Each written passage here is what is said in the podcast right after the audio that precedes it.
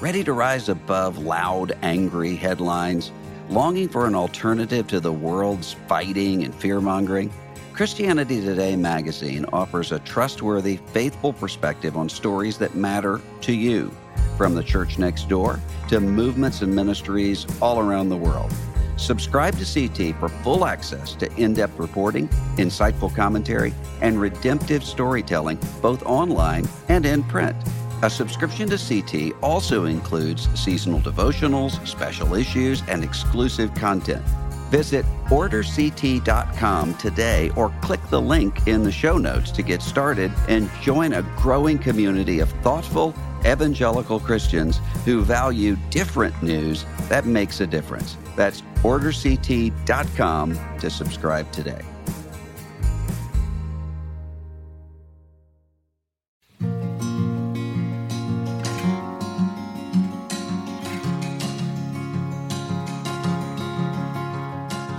Is Russell Moore, and you're listening to Signposts.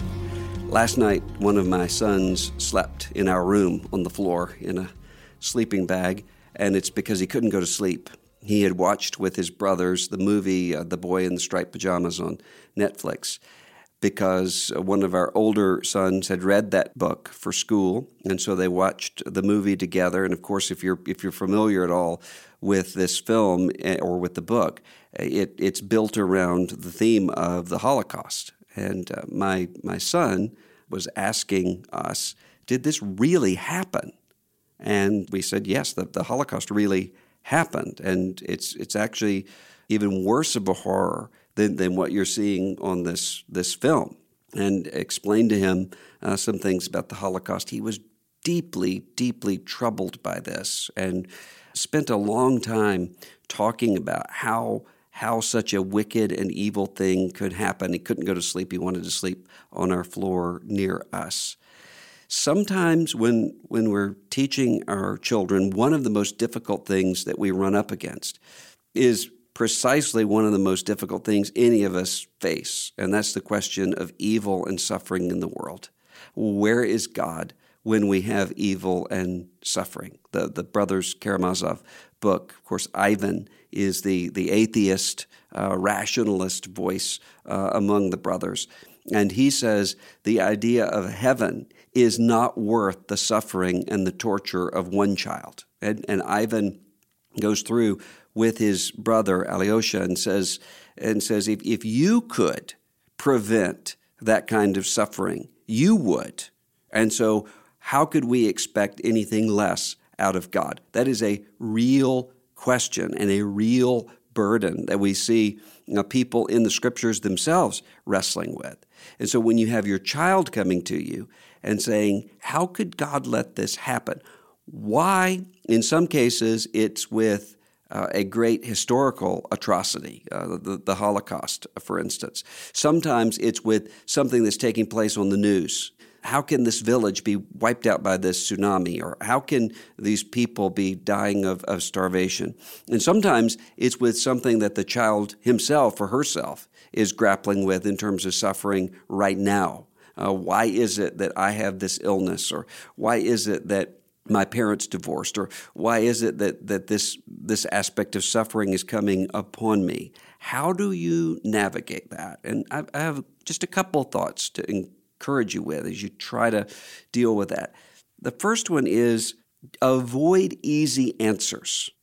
Uh, one of the things we we want to do sometimes is to shortcut uh, that conversation by giving a sentence or two that can can just shut down the conversation and that we think will will comfort the child. And so you might say, well, God desires freedom and so he gives people the freedom to do what they want so that they will freely love him. And the, the end result is a world in which terrible things can happen. Or you, you can go through any of the, the, the other uh, various uh, defenses of God that we see in, in light of, of evil and suffering and just put it in a child size uh, nugget and give it to that child.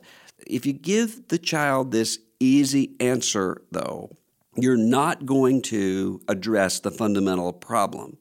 You're, you're going to have the child think, my mom or dad or, or teacher or whoever it is that you are in this child's life is just wanting to avoid this question. Or even worse, the child will think that you don't, you're not really weighed down with the weight and the seriousness of this question. And I would say the first thing to do is to make sure that your child sees evil as evil. Now, I was encouraged in the case of my son that he was troubled, that he that, that, that he couldn't sleep when he was facing this atrocity because that's a real atrocity. It, it ought to provoke something within us that, that calls this what it is. It's evil, it's injustice, it's satanic.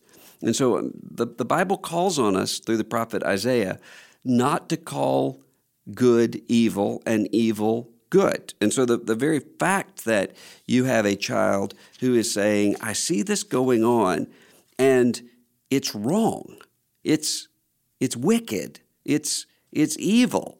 That's a, that's a very good sign of a child who is learning to discern, uh, as, as the Bible calls us to do, what the will of God is, what God finds in and of itself pleasing, what God, uh, what God commands us, how God commands us to live. And so when a child sees violence and sees bloodshed and sees uh, all of these atrocities going on, and the child recognizes this is not the way it's supposed to be, that's a good sign. The, the presence of the Holy Spirit in Romans chapter 8 causes us to, among other things, to groan as we as we see the captivity of the creation uh, around us, to, to long for the revealing of the sons of God. And so you, you want to make sure that your child really does see evil and suffering not as illusions, not as uh, not as simple problems to be given some sort of little pat answer to, but as as genuine aspects of, of wrongdoing and of, of evil and at the same time to have an understanding of God's sovereignty. We don't want the child to see God as evil. And so a, a child that sees God as sovereign, but who doesn't see the biblical picture of what sin is and how sin is a revolt against God, can have a sovereign God who is nonetheless uh, evil. Uh, and, and, many people see God that way, as though God is, as John Calvin said, throwing us around like we're, we're juggling balls.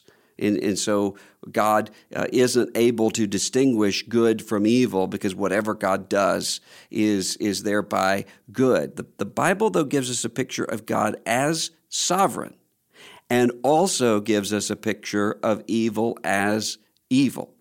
If you, if you don't have that recognition, you're going to have a child who isn't able then to ultimately cry out, Abba, Father, to cry out for deliverance. And if you don't have a child who's able to see the sovereignty of God, then you're going to have a child who can be thrown into fearfulness and hopelessness in the light of evil. We, we want the child to see evil is real and evil is not permanent that the, the final say is not won by death and hell, but there's a, a final restoration, there's a wiping away of all tears, and this evil will not ultimately stand. And so, in the middle of that, the answer is going to be an answer that appeals to mystery. Now, some, some people become really unnerved anytime that they hear uh, mystery because they assume that mystery is a cop out. You know, we appeal to mystery when we when we don't want to explain rationally what's taking place. Yet, uh, how how one can have that view in light of what the Scripture itself is saying to us about the mystery of God, that the revealed things belong to us, but the secret things belong to God. I'll I'll never know. In the book of Job the, the friends of Job, the counselors of Job, are the ones who have all of the answers. They have rational answers, they have moral answers, they're able to fit uh, how everything that's happening in the life of Job corresponds with what God is doing. God doesn't do that, though. God silences them, and God instead acknowledges the reality of the suffering that Job is facing. He appeals to not an explanation, but the mysteriousness of his own purposes and of his own plans in allowing this evil and this suffering to take place. And ultimately, what God gives to Job is not an explanation, He is giving to Job His presence. And so Job is, is then able, after God comes through and, and uh, speaks to him and says, uh, where were you when I did this? And where were you when I did that? Where were you when I when I founded the heavens and I built the foundation of the earth? And and he, he confronts Job with all of those things. Job's reaction and Job's response to that is not, now I can see how all of these things are, are perfectly understandable. He says instead, I had heard of you by the hearing of the ear, but now my eyes see you. What God gives to Job is not an explanation, but his presence. And it seems to me that's exactly what we want to communicate to our children when we're talking about evil and suffering in the world. There are, to a certain degree, the answer that we are going to have to give is I don't know. When the disciples say of the man born blind to Jesus, well, why is he blind? Is it is it because he sinned or because his parents sinned? Jesus, Jesus does not give them the answer that they want to have given to them. He says, neither one. He doesn't explain it. When the tower falls and, and kills uh, the, the people and, and they ask, uh, and others ask Jesus about it, he doesn't give them, well, here is what God was doing in allowing that to take place. He appeals instead to the glory of God Himself. Our answer in many cases is going to be I don't know. I don't know why God allowed that to happen, but I have confidence in a God who is moving all of history under the reign of Jesus Christ, a God who is not distant from our suffering, but a God who sent his only begotten Son to suffer in the middle of our atrocities at the cross. And what we're ultimately wanting to do is to teach our children not how to find rational explanations for, for every awful thing that's happening in the world or that's happening personally in their lives, but to teach our children how to weep. Teach our children how to cry, first of all. The, the, the Bible is filled with lament and, and part of what it means to be discipled is to be the people who know how to lament and know and know what there is to lament of, uh, to, to, to cry out about. And then how to find God. When you don't have an explanation, when you when you don't know why things are happening, to know where to run. And so to teach them not to run away from the Father, but to run toward the Father. When the, when the Spirit calls us to, to groan, to prompt us then by the Spirit to cry out, Abba, Father. We want to teach them to have the inclination to want to run toward God. And then finally, to teach them how to hope.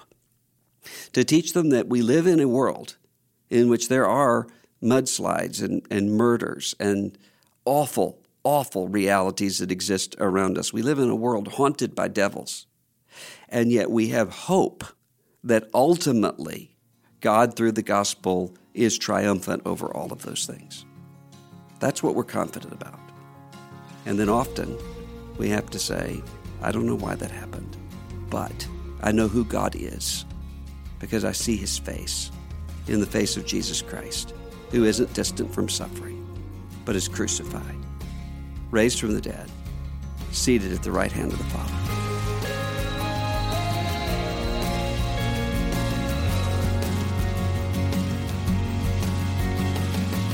This is Russell Moore, and you're listening to Signposts.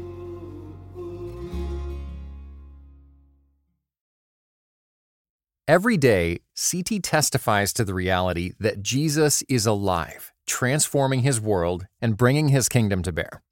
Jesus transforms, CT equips. Make a gift to our nonprofit ministry with a gift of $20 to provide 150 more people with redemptive storytelling, global perspective, and thoughtful podcasts. Give now at moreCT.com slash equip.